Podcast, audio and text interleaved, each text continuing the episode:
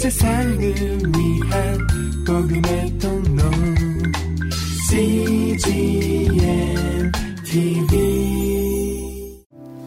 오늘 하나님께서 우리에게 주시는 말씀 함께 보도록 하겠습니다. 민수기 14장 11절에서 25절까지의 말씀 여호와께서 모세에게 말씀하셨습니다. 이 백성들이 얼마나 더 나를 업신여기겠느냐 내가 그 많은 표적들을 저들 가운데 보여주었는데도 저들이 얼마나 더 나를 믿지 못하겠느냐. 내가 그들을 역병으로 쳐서 멸망시키고 너를 그들보다 더 크고 강한 민족으로 만들 것이다. 모세가 여호와께 말했습니다. 만약 이집트 사람들이 주께서 주의 힘으로 그들 가운데서 이끌어내신 이 백성들의 소식을 듣는다면 이 땅에 사는 사람들에게 그것에 대해 말할 것입니다.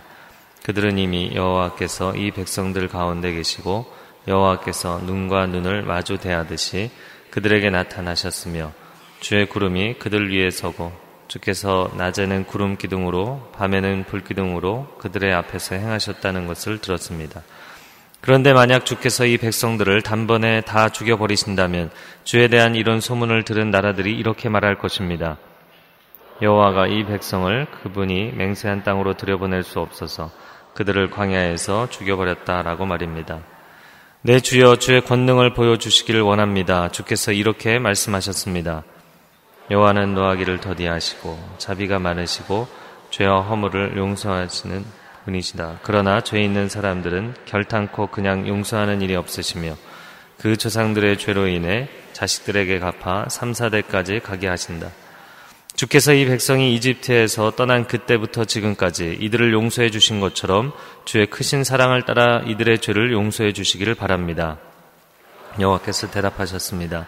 내가 말한 대로 내가 그들을 용서하겠다.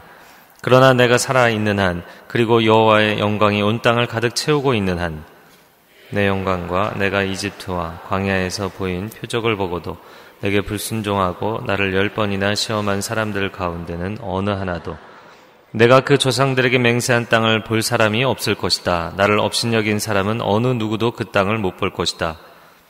그러나 내 종 갈렙은 다른 마음가짐을 갖고 나를 온전히 따랐으니 그가 가 보았던 그 땅으로 내가 그를 들여보내고 그 자손들이 그 땅을 상속하게 할 것이다. 함께 읽겠습니다.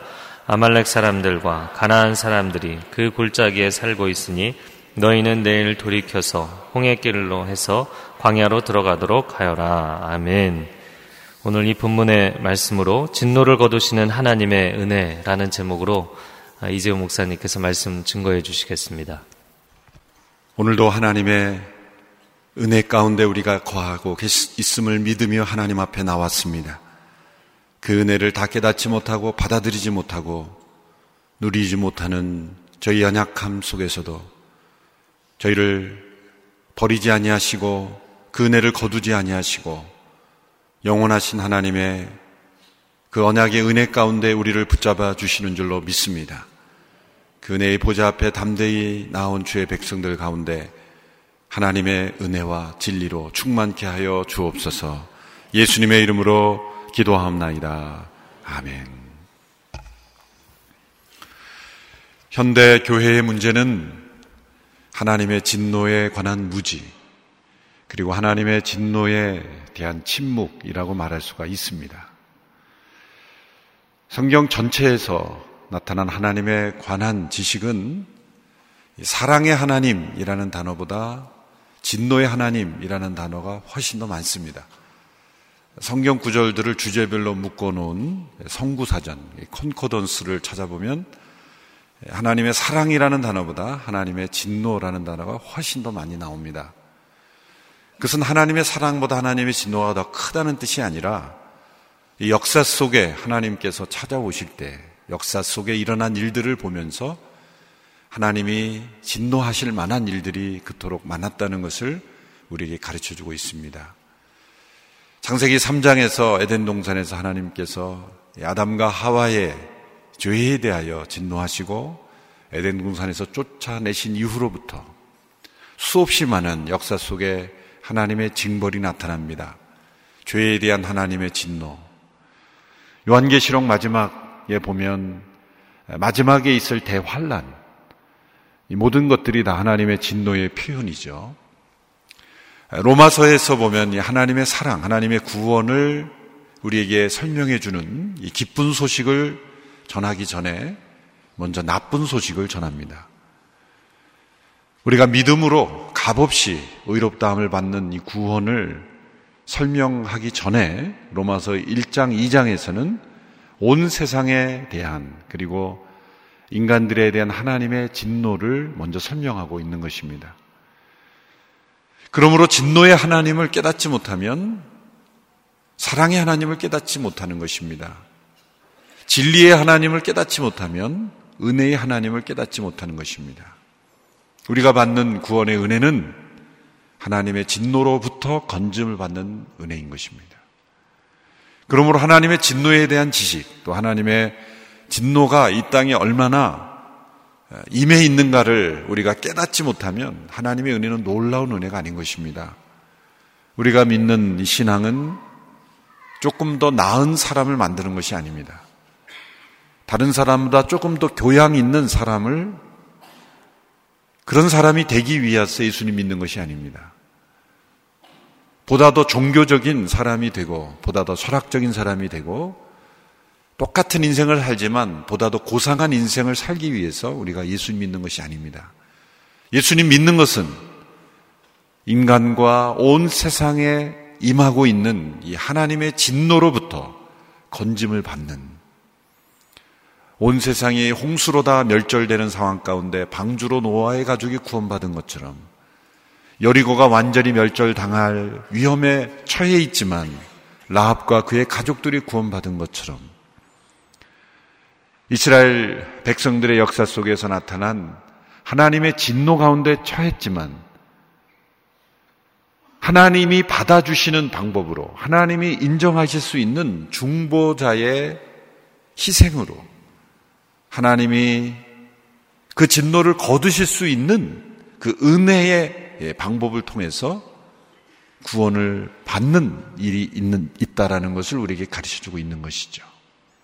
이 세상에 임한 하나님의 진노, 그 진노가 바로 저와 여러분들에게도 동일하게 있고 그 진노로부터 우리가 건짐받은 은혜가 바로 어제 말씀드린 새 언약의 중보자가 되신 예수 그리스도를 통해 그분의 희생을 통해 그분이 받으신 진노의 희생을 통해서 우리에게는 그 진노로부터 건짐받는 은혜가 주어졌다. 이것이 바로 우리가 받은 은혜인 것입니다. 그러므로 하나님의 진노에 관한 지식, 하나님의 진노에 관한 깨달음이 없이는 우리가 하나님의 은혜에 대한 깊은 고백과 감사가 일어나지 않는 것입니다. 오늘 우리가 함께 읽은 이 민수기 14장에 보면 출애굽한 백성들이 광야를 지날 때 하나님의 진노를 불러일으키고 있는 장면을 볼 수가 있습니다. 왜 하나님께서 이 백성들을 향하여 진노하셨을까요?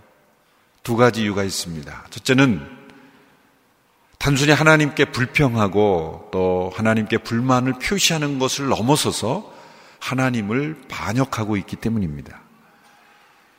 그들은 광야의 생활이 어렵다고 해서 하나님께 불평하는 것 하나님은 이해하십니다.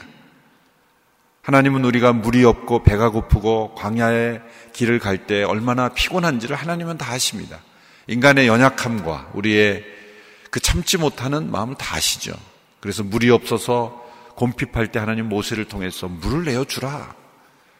그렇게 은혜를 베풀어 주시는 하나님입니다. 배고픈 자들에게 만나를 내려주시는 하나님이십니다. 그런데 하나님의 진노를 불러일으키는 것은 이들은 하나님께 대한 불평을 넘어서서 반역을 하고 있습니다. 다시 우리가 애굽으로 돌아가자. 우리를 인도할 자를 세워 애굽으로 다시 되돌아가자. 라고 하나님을 반역하고 있는 것입니다.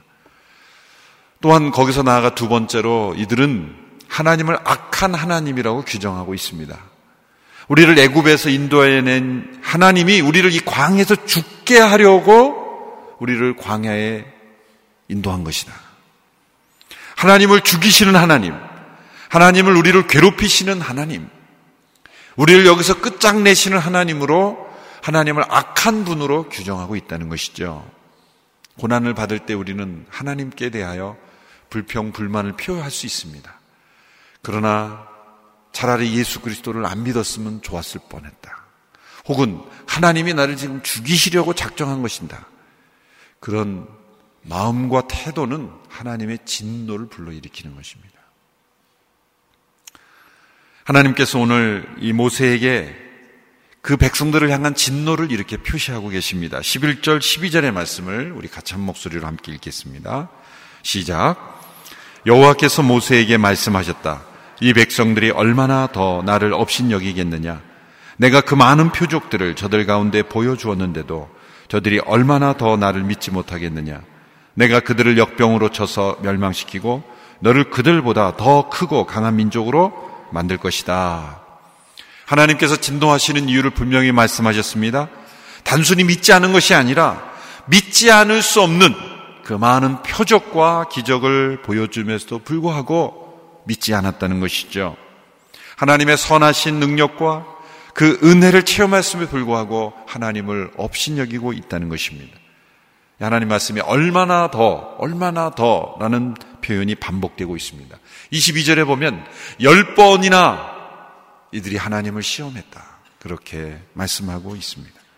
하나님께서는 갑자기 진노하시는 것이 아닙니다. 하나님의 진노는 조금씩 조금씩 쌓여가는 것입니다. 마치 먹구름이 계속 쌓여서 나중에 비로 내리듯이 하나님의 진노는 하루아침에 우리 인간에게 있는 분노처럼 폭발하는 별일도 아닌데 폭발하는 그런 분노가 아니라 오래 참으시고 참으시고 또 참으시지만 결국 그 진노의 한계 그것은 무엇입니까? 하나님께 대한 반역 하나님을 악한 하나님으로 규정하는 그 반역에 이르렀을 때 하나님의 진노는 내리게 되는 것이죠. 성경에 나타난 하나님의 진노에 두 가지 중요한 특징이 있습니다. 첫째로 하나님의 진노는 언제나 의로우신 진노라는 겁니다. 의로우신 진노, 공의로운 진노, 마땅히 임해야 될 진노라는 것이죠. 로마서 2장 5절의 말씀을 우리 같이 한번 읽겠습니다. 로마서 2장 5절 시작. 그대의 고집과 회개하지 않은 마음 때문에 그대는 진노의 날 곧 하나님의 지의로운 심판이 나타날 그날에 그대에게 임할 진노를 쌓고 있습니다. 하나님의 진노는 언제나 의로운 심판이요, 의로운 진노입니다. 두 번째로 하나님의 진노의 특징은 언제나 사람들이 스스로 선택함으로 주어지는 것이라는 거죠. 하나님이 먼저 사람이 진노를 받을 만한 일을 행하지 않았음에도 불구하고 내리는 불의한 진노가 아니기 때문에 하나님의 진노는 언제나 사람이 스스로 선택하는 것입니다. 하나님께서는 결코 영문도 모르는 채 진노를 당하게 하지 않습니다. 영문도 모르는 채 사람들을 지옥에 보내지 않으십니다. 하나님은 그 진노를 내리시기 전에 하나님은 경고하십니다. 하나님은 사람들을 지옥에 내리시기 전에 사람들의 마음 속에 지옥에 가지지 않을 수 있는 그런 진리의 빛, 은혜의 빛, 은혜의 길을 하나님은 열어주십니다. 요한복음 3장 18절에 보면 아주 중요한 예수님의 말씀이 있습니다. 우리 같이 한번 읽어볼까요? 시작.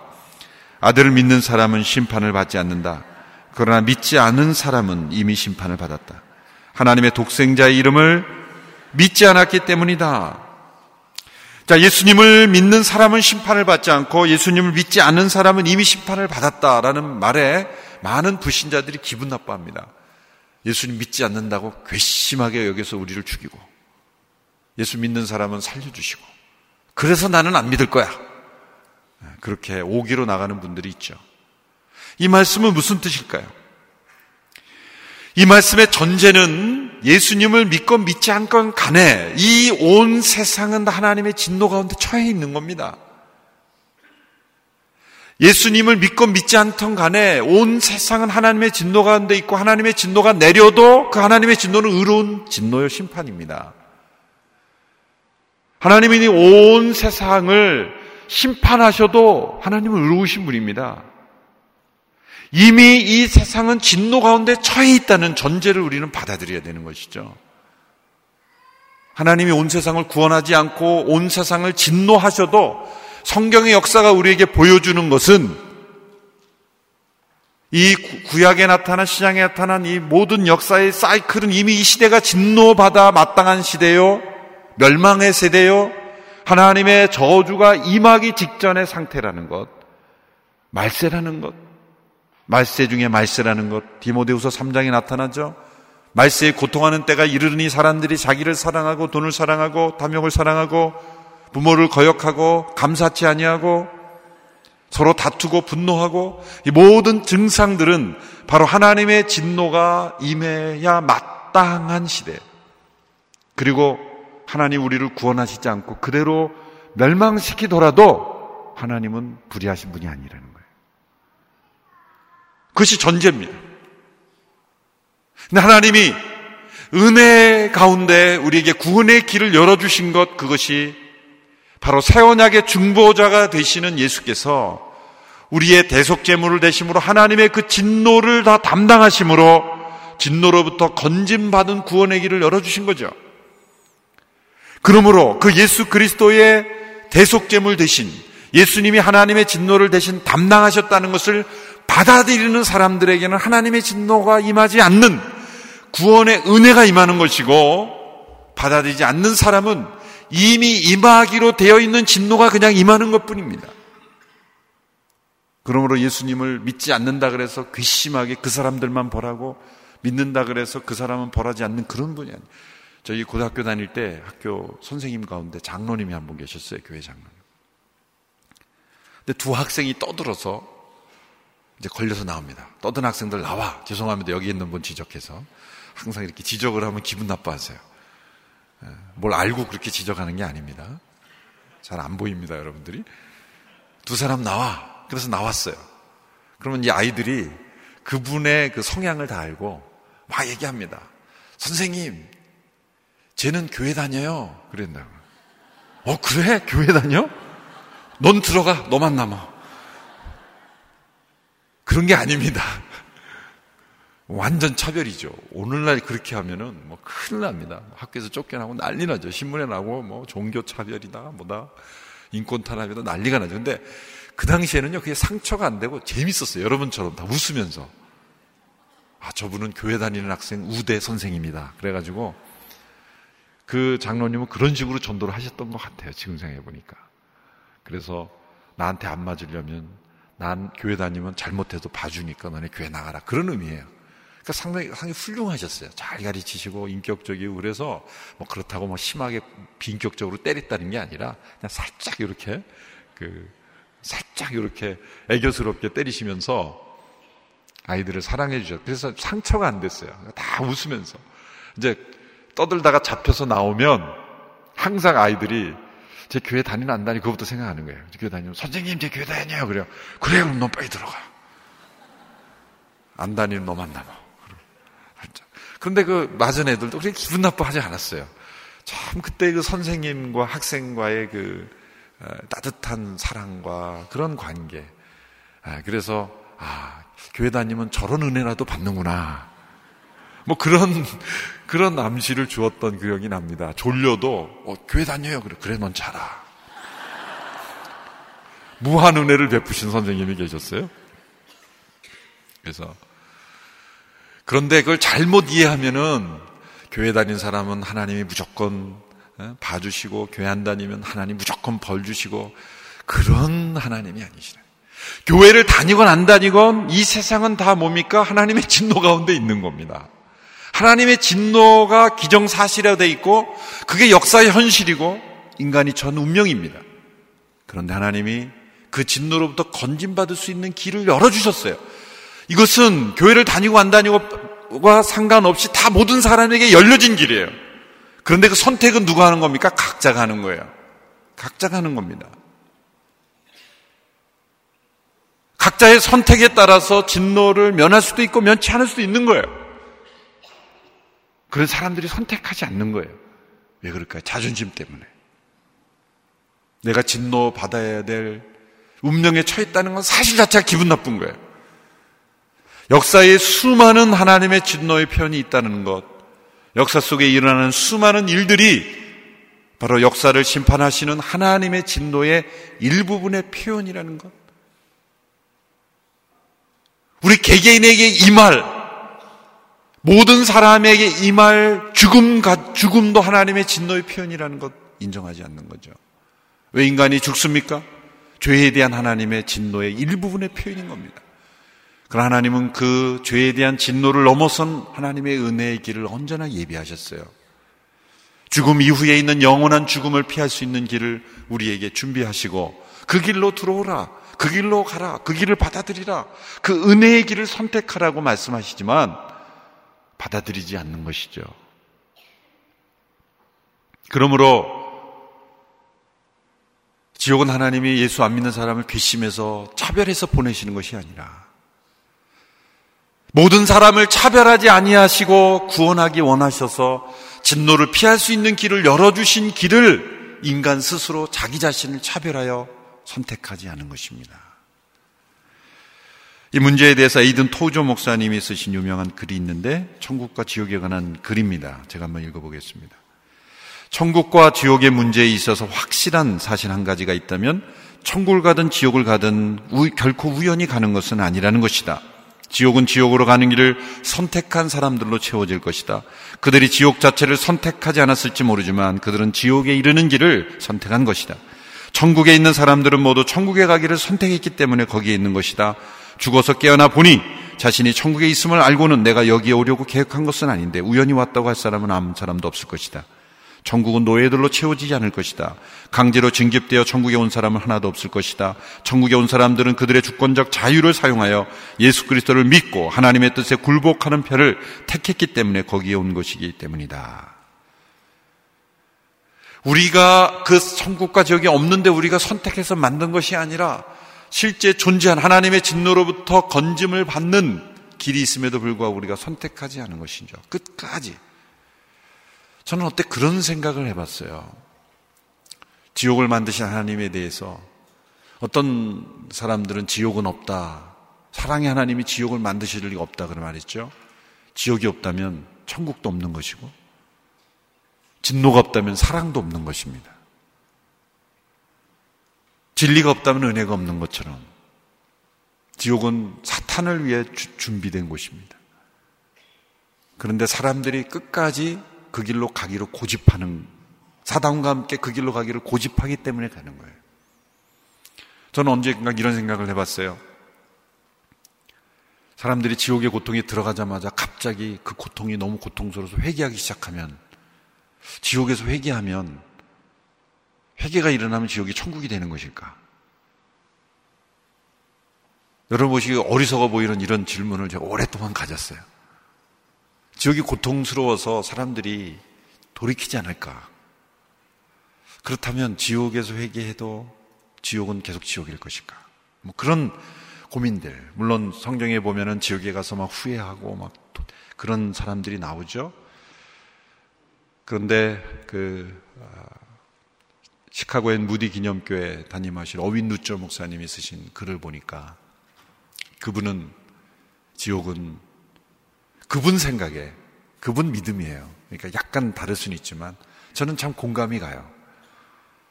지옥에 가는 사람들은 지옥에 가도 회개하지 않을 사람들이다. 지옥에 가도 불평하고 불만하고 어? 왜 나를 여기에 보냈냐고 그렇게 대들고 지옥의 그 불에 떨어지는 그런 엄청난 고통이 느껴져서 회개할 사람은 그 이전에 하나님이 주시는 죽음의 고통, 질병의 고통, 고난의 인생의 광해 고통을 통해서 회개가 일어날 것이다. 하나님께서 우리 인생의 고통과 죽음이라는 그 엄청난 진노를 맛보게 하시는 이유가 뭘까요? 그것은 영원한 진노를 피할 수 있는 길을 주시는 거예요. 돌아오라. 이 지옥의 진노에 내가 너를 보내지를 원치 않는다. 살아날 길이 있다. 그러므로 그 길을 선택하라고 부르시는 하나님의 은혜의 초청인 것입니다. 하나님께서 이스라엘 백성들의 이런 반역에 대해 어떻게 진노를 표시하셨어요? 하나님은 이렇게 말씀하십니다. 전염병으로 이 모든 백성들을 다 진멸해버리고 모세, 내가 너를 통해서 새로운 민족, 그리고 크고 강한 민족을 내가 일으킬 것이다. 이게 하나님의 계획이었습니다. 하나님께서 모세에게 자신의 계획을 이렇게 먼저 가르쳐 주신 것이 참 얼마나 인격적입니까? 근데 하나님의 계획대로 실행하셔도 되는데 중보자로 부르신 이 모세에게 계획을 가르쳐 주시는 거예요. 먼저 가르쳐 주시는 거예요. 자, 모세를 아브라함처럼 선택하시겠다는 거예요.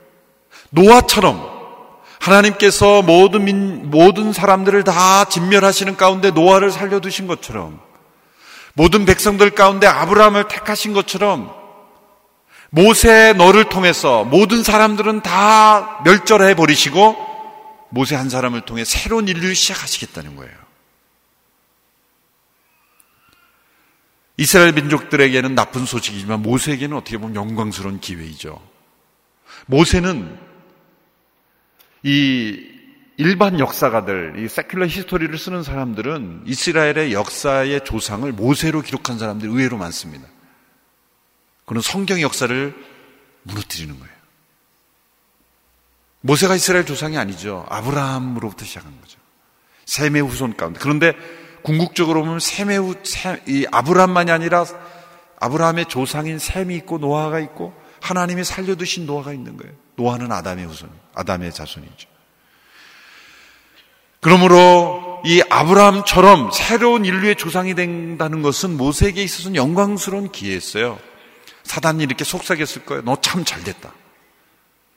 얼마나 좋은 기회이냐. 너가 먼저 하나님께 제안한 것도 아니고 하나님이 먼저 모든 백성들은 다 멸해버리시고 너를 보존하셔서 너를 통해서 새로운 민족을 이루시겠다고 하니 얼마나 그건 좋은 기회냐. 받아들여라. 예세라. 그래 사단은 속삭일지 몰라요. 아마 나였으면 어떻게 했을까? 이재훈이라면 어떻게 했을까 생각해 봤어요. 아마 저는 제가 생각했던 거를 솔직하게 여기 적어 봤습니다. 하나님 잘 생각하셨습니다. 제가 봐도 이 백성들 가망 없습니다. 그리고 하나님 사람 참 잘 보셨습니다. 저를 민족의 조상으로 저를 사용하신다니 제가 생각해도 탁월한 선택인 것 같습니다. 열심히 해보겠습니다. 그러면 새로운 민족의 이름은 뭐라고 지을까요? 이런 생각들이 막 떠오르는 거예요. 저는 갑자기 하나님의 뜻에 100% 순종하는 사람으로 변화됩니다. 우리는 우리 자신이 높아지는 일에 있어서는 얼마나 순종을 잘하는지 몰라요. 그런데 우리가 낮아지는 일에는 참 순종하기가 힘들어요. 여러분, 하나님께서 모세에게 좀 농담을 한 게 아닙니다. 떠보려고 하신 게 아니에요. 모세가 그냥 가만히 있었으면 역사는 바뀌어지는 겁니다. 하나님 우리에게 빈말로 하시는 분이 아니에요. 그리고 이 백성들은 멸절당에 마땅한 사람들이에요, 지금. 당연히 이 말 진노, 그리고 당연히 공의로운 심판을 하나님이 행하시겠다는 겁니다. 그럼 모세는 그냥 가만히 있어도 되는 거예요. 그러면 역사는 또 한 번의 진노의 심판이 노아의 심판처럼 보존하시겠지만 이스라엘 백 민족들은 멸절되고 하나님의 새로운 어떤 민족을 일으키시는 거예요. 이 말씀 그대로. 그런데 모세는 이재훈과 달랐어요. 모세는 새로운 시각을 우리에게 보여주고 있습니다. 이것은 모세 개인의 육신의 본성에서 나온 것이 아니라 중보자로 부르신 모세에게 하나님의 성령의 역사가 임해서 그에게 놀라운 중보의 마음을 나타나게 하는 것이죠. 모세는 하나님의 제안에 들뜨거나 흥분하지 않았어요. 오히려 하나님의 말씀을 한마디로 받아들이지 않습니다. 모세의 반응을 함께 읽겠습니다. 13절에서 16절의 말씀이죠. 13절에서 16절 같이 읽습니다. 시작. 모세가 여호와께 말했습니다. 만약 이집트 사람들이 주께서 주의 힘으로 그들 가운데 이끌어내신 이 백성들의 소식을 듣는다면 이 땅에 사는 사람들에게 그것에 대해 말할 것입니다. 그들은 이미 여호와께서 이 백성들 가운데 계시고 여호와께서 눈과 눈을 마주 대하듯이 그들에게 나타나셨으며 주의 구름이 그들 위에 서고 주께서 낮에는 구름 기둥으로 밤에는 불 기둥으로 그들의 앞에서 행하셨다는 것을 들었습니다. 그런데 만약 주께서 이 백성들을 단번에 다 죽여버리신다면 주에 대한 이런 소문을 들은 나라들이 이렇게 말할 것입니다. 여호와가 이 백성을 그분이 맹세한 땅으로 들여보낼 수 없어서 그들을 광야에서 죽여버렸다라고 말입니다. 모세는 지금 하나님께 불순종하고 있어요. 그렇죠? 그런데 불순종처럼 보이는 순종입니다. 왜 그럴까요? 첫째로 모세는 하나님의 영광과 하나님의 이름을 위해서 용서를 구하고 있습니다. 단번에 이 백성들을 멸해보면 백성들은 죽어 마땅한 죽음이지만 하나님 문제가 생깁니다.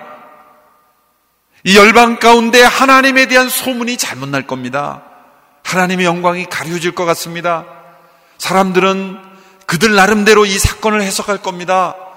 하나님이 능력이 없어서 저들의 신이 능력이 없어서 광야에서 멸절시킨 것이라고 이 사람들 가운데 하나님에 대한 왜곡된 소문이 나므로 하나님의 영광이 가려질까봐 염려됩니다. 이 모세는 하나님의 영광에 대한 하나님의 이름에 대한 열심을 가지고 있는 것입니다. 성경의 역사를 통해 알 수 있는 것은 하나님은 당신의 거룩하신 이름을 위하여 일하시는 하나님이라는 거죠. 여러분, 하나님이 당신 자신을 이름을 위하여 일하시는 것이 이기적인 것 아닙니까? 아닙니다. 하나님께서 정말 최고로 영광 받으셔야 되고 최고로 경배를 받으셔야 될 분이라면 최고의 경배를 요구하시는 것은 당연합니다. 하나님이 만일 이렇게 말씀한다고 생각해 보세요. 나한테만 영광 돌릴 필요가 없어. 다른 신에게도 좀 영광을 나누어 줘. 그렇게 말하면 하나님은 하나님이 아니시죠. 마땅히 모든 영광을 받으셔야 될 만왕의 왕이시고 만유의 주제이신 그분이 그분의 이름에 합당한 영광을 요구하는 것은 사실이요 진리인 것이죠. 하나님 이스라엘 백성들을 왜 출애굽시켰습니까? 하나님의 거룩한 이름을 위해서요. 에스겔 20장에 보면 이렇게 설명합니다. 그러나 난 내 이름으로 인해 여러 이방 민족들이 보는 그 앞에서 이스라엘 민족을 이집트 땅에서 이끌고 나옴으로써 그들에게 내 자신을 나타내 보였고 이스라엘이 이방 사람들 앞에서 내 이름을 더럽히지 않도록 했다. 출애굽의 이유가 뭡니까? 하나님의 이름을 위해서요. 또 심판을 받아 바벨론으로 끌려간 그들을 왜 다시 돌아오게 했습니까? 그것도 하나님의 이름을 위해서요. 에스겔 36장 22절 23절의 말씀을 보십시오. 같이 한번 읽어볼까요? 시작. 그러므로 너는 이스라엘 족속에게 말하여라. 주 여호와가 이렇게 말한다. 이스라엘 족속아, 내가 이런 일을 하는 것은 너희를 위해서가 아니라 그곳으로 갔던 민족들 사이에서 너희가 모독한 내 거룩한 이름 때문이다.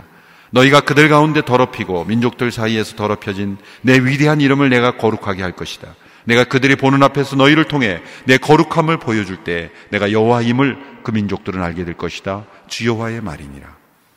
바벨론으로 끌려간 사건은 하나님의 거룩한 이름을 위해서이고 하나님께서는 자신의 이름이 잠시 거룩해지지 않는 더럽힘을 받을지라도 죄를 진노하시는 거예요.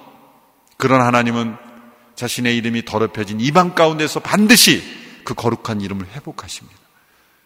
그래 돌아오게 하시는 거예요. 모세는 이 하나님이 어떤 하나님인 줄 알았어요. 하나님의 이름이 이방 가운데 더럽혀지는 것은 있어서는 안 된다는 거죠. 그래서 그 하나님의 마음을 붙잡은 것입니다. 하나님의 영광, 하나님의 존귀하신 이름을 구한 거예요. 그리고 나아가 두 번째로 하나님의 성품, 하나님의 은혜에 호소하며 용서를 구합니다. 17절, 18절의 말씀 우리 같이 읽습니다. 시작. 내 주여 주의 권능을 보여주시기를 원합니다. 주께서 이렇게 말씀하셨습니다. 주 여호와는 노하기를 더디하시고 자비가 많으시고 죄와 허물을 용서하시는 분이시다. 그러나 죄 있는 사람들은 결단코 그냥 용서한 일이 없으시며 그 조상들의 죄로 인해 자식에게 갚아 3, 4대까지 가게 하신다. 주의 권능을 보여주십시오. 이 권능은 어떤 권능입니까? 기적을 일으키는 권능이 아니라 은혜를 베푸시는 권능을 보여달라는 겁니다. 자녀들하고 부모가 대립이 될 때 부모가 꼼짝 못하는 자녀의 말이 있어요. 그 뭡니까? 부모가 한 말을 가지고 부모에게 공격할 때. 엄마 아빠가 이렇게 말했잖아. 꼼짝 못합니다. 부모가 한 말을 기억하고 붙잡고 그 말을 가지고 다시 자녀가 부모에게 대항하면 부모는 할 말이 없는 거예요. 부모가 그렇게 말해놨어요. 우리 하나님 아버지께서 말씀하신 내용이 뭡니까? 그 하나님은 어떤 하나님입니까? 노하기를 더디하시고 자비가 많고 죄와 허물을 용서하시는 분. 은혜 베푸시기를 기뻐하시는 분. 진노는 3, 4대까지만 은혜는 천대까지 베푸시는 그 하나님을 붙잡고 하나님 앞에 호소하는 거예요. 중보하는 거예요. 자, 하나님의 계획은 뭡니까? 다 멸절하고 모세 내가 너를 선택해서 너를 크게 하겠다라고 계획하셨는데 모세는 어떻게 하면 정반대로 하나님 그렇게 하지 마십시오. 하나님이 인내가 더 있어야 될 시기입니다라고 하나님 말리고 있어요. 그러니까 이 단면을 보면은 모세가 하나님보다 더 은혜가 충만, 충만한 것 같아요. 하나님은 진노하겠다 그러고 모세는 안 됩니다. 은혜 베풀어야지 진노하시면 됩니까? 이러는 거예요. 모세가 하나님보다 위대하다는 게 아닙니다. 모세는 중보자로서 정확하게 하나님의 본심을 뚫은 거예요. 하나님의 진노가 그냥 제시표로 주어진 게 아닙니다. 그냥 해본 말씀이 아닙니다. 반드시 임할 진노요. 그리고 당연한 진노입니다. 그 당연한 진노, 마땅히 임해야 될 진노도 하나님은 이 중보의 사역을 통해서 거두시는 은혜를 베푸실 수 있는 하나님이라는 게 놀라운 거죠. 새 언약의 중보자 되신 예수 그리스도께서 이 땅에 임할 모든 하나님의 진노를 십자가에서 찢으시고 그 언약의 저주를 담당하심으로 하나님 앞에 중보하시는 겁니다. 하나님 제가 이러한 중보의 자로서 이 대속의 제물로 나를 드리니 나에게 모든 진노를 쏟으시고 이들을 용서하소서. 예수님이 그렇게 진노의 대상이 되지 않으셔도 하나님이 온 세상에 진노를 행하셔도 그건 마땅한 진노, 의로운 진노입니다. 그러나 마땅한 진노, 그리고 당연히 받아야 될 진노이지만 그 진노조차도 새 언약의 중보자 같은 예수 그리스도의 대속의 희생을 통해 그 진노가 쏟아졌기에 우리에게 진노가 임하지 않은 은혜를 베푸시는 하나님이라는 거예요. 너무나 명확한 하나님의 진리입니다. 장차 이말 세원약의 중보자신 예수께서 하나님의 진노를 담당하시면 우리에게 은혜 베풀어 주셨다는 것을 미리 보여주시는 그림이 모세의 중보를 통해 옛 언약 가운데서도 옛 언약의 중보자인 모세를 통해 나타난 것입니다. 모세는 19절에서 하나님의 사랑에 호소합니다. 19절의 말씀을 같이 한번 읽겠습니다. 19절 시작. 주께서 이 백성이 이집트에서 떠난 그때부터 지금까지 이들을 용서해 주신 것처럼 주의 크신 사랑을 따라 이들의 죄를 용서해 주시기를 바랍니다. 주의 크신 사랑이란 단어는 헤세드입니다. 헤세드는 사랑으로도 번역되고 은혜로도 번역이 돼요. 사랑과 은혜가 하나 된 거예요. 마땅히 임할 진노를 거두시는 은혜, 그 헤세드입니다. 대적하는 자들에게 베풀어주는 사랑, 반역자들에게 베풀어주시는 호의, 그 은혜가 은혜인지도 모르고 감사치 아니한 자들에게 변함없이 베풀어 주신 은혜가 바로 헤세드인 겁니다. 헤세드. 계속해서 반역하는 고매를 자신의 아내로 대시 다시 사오는 호세아가 베풀어 주는 그런 사랑. 끊임없이 반역하고 하나님께 도전하는 이 인간들을 향하여 하나님께서 포기하지 아니하시고 베풀어 주시는 은혜 그것이 헤세드의 은혜입니다. 모세의 중보는 바로 하나님의 헤세드를 주장하고 있는 것입니다. 예수 그리스도께서 삼위일체 하나님께서 베푸신 은혜는 바로 이 헤세드의 은혜. 마땅히 임해야 할 진노, 그리고 마땅히 받아야 될 진노의 대상들에게 누군가 중보자의 희생을 통해서 그 땅에 임할 하나님의 진노를 거두게 하시는 헤세드. 모세의 중보는 온전한 중보가 아니었습니다. 그 백성들은 마땅히 징, 벌해야 될 진노로부터는 자유케 되었지만 가나안 땅에 들어가지 못하는 죄의 대가는 치료야만 했죠. 그리고 그들은 가나안 땅에서도 역시 죽었습니다. 그러나 예수께서 우리를 위하여 담당하신 진노는 영원한 진노로부터 우리를 건져 주신 완전하고 영원한 하나님의 헤세드인 것입니다. 그리스도 예수 안에 있는 자에게는 결코 정죄함이 없느니라. 영원하신 하나님의 은혜, 그 은혜를 우리에게 허락하신 바로 새 언약의 중보자가 바로 예수 그리스도이십니다. 오늘 우리가 받은 이 은혜 가운데 우리가 전해야 될 은혜는 무엇입니까? 우리가 그리스도 안에 있는 이 놀라운 하나님의 진노로부터 건진받는 은혜를 또 다른 누군가에게 증거해야 될 중보자가 되는 것입니다. 예수께서 새 언약의 중보자가 되실 뿐만 아니라 우리 또한 새 언약의 중보자로 초대하시는 겁니다. 그것이 선교요, 그것이 전도요, 그것이 교회의 사명입니다. 에스겔서에 보십시오. 하나님께서 한 사람을 찾습니다. 에스겔 22장 30절의 말씀. 이 땅을 위해 내 앞에서 성벽을 쌓고 성에 무너진 틈에 서서 나로 하여금 성읍을 멸망시키지 못하게 할 사람을 찾았지만 그들 가운데 한 사람도 찾을 수가 없었다. 하나님은 이 한 사람을 찾고 계십니다. 이 땅에 진노로 멸망당할 그 성벽 가운데 그리스도의 마음을 품고 중보할 중보자, 새 언약의 중보의 사역에 참여할 한 사람을 찾고 있다는 거예요.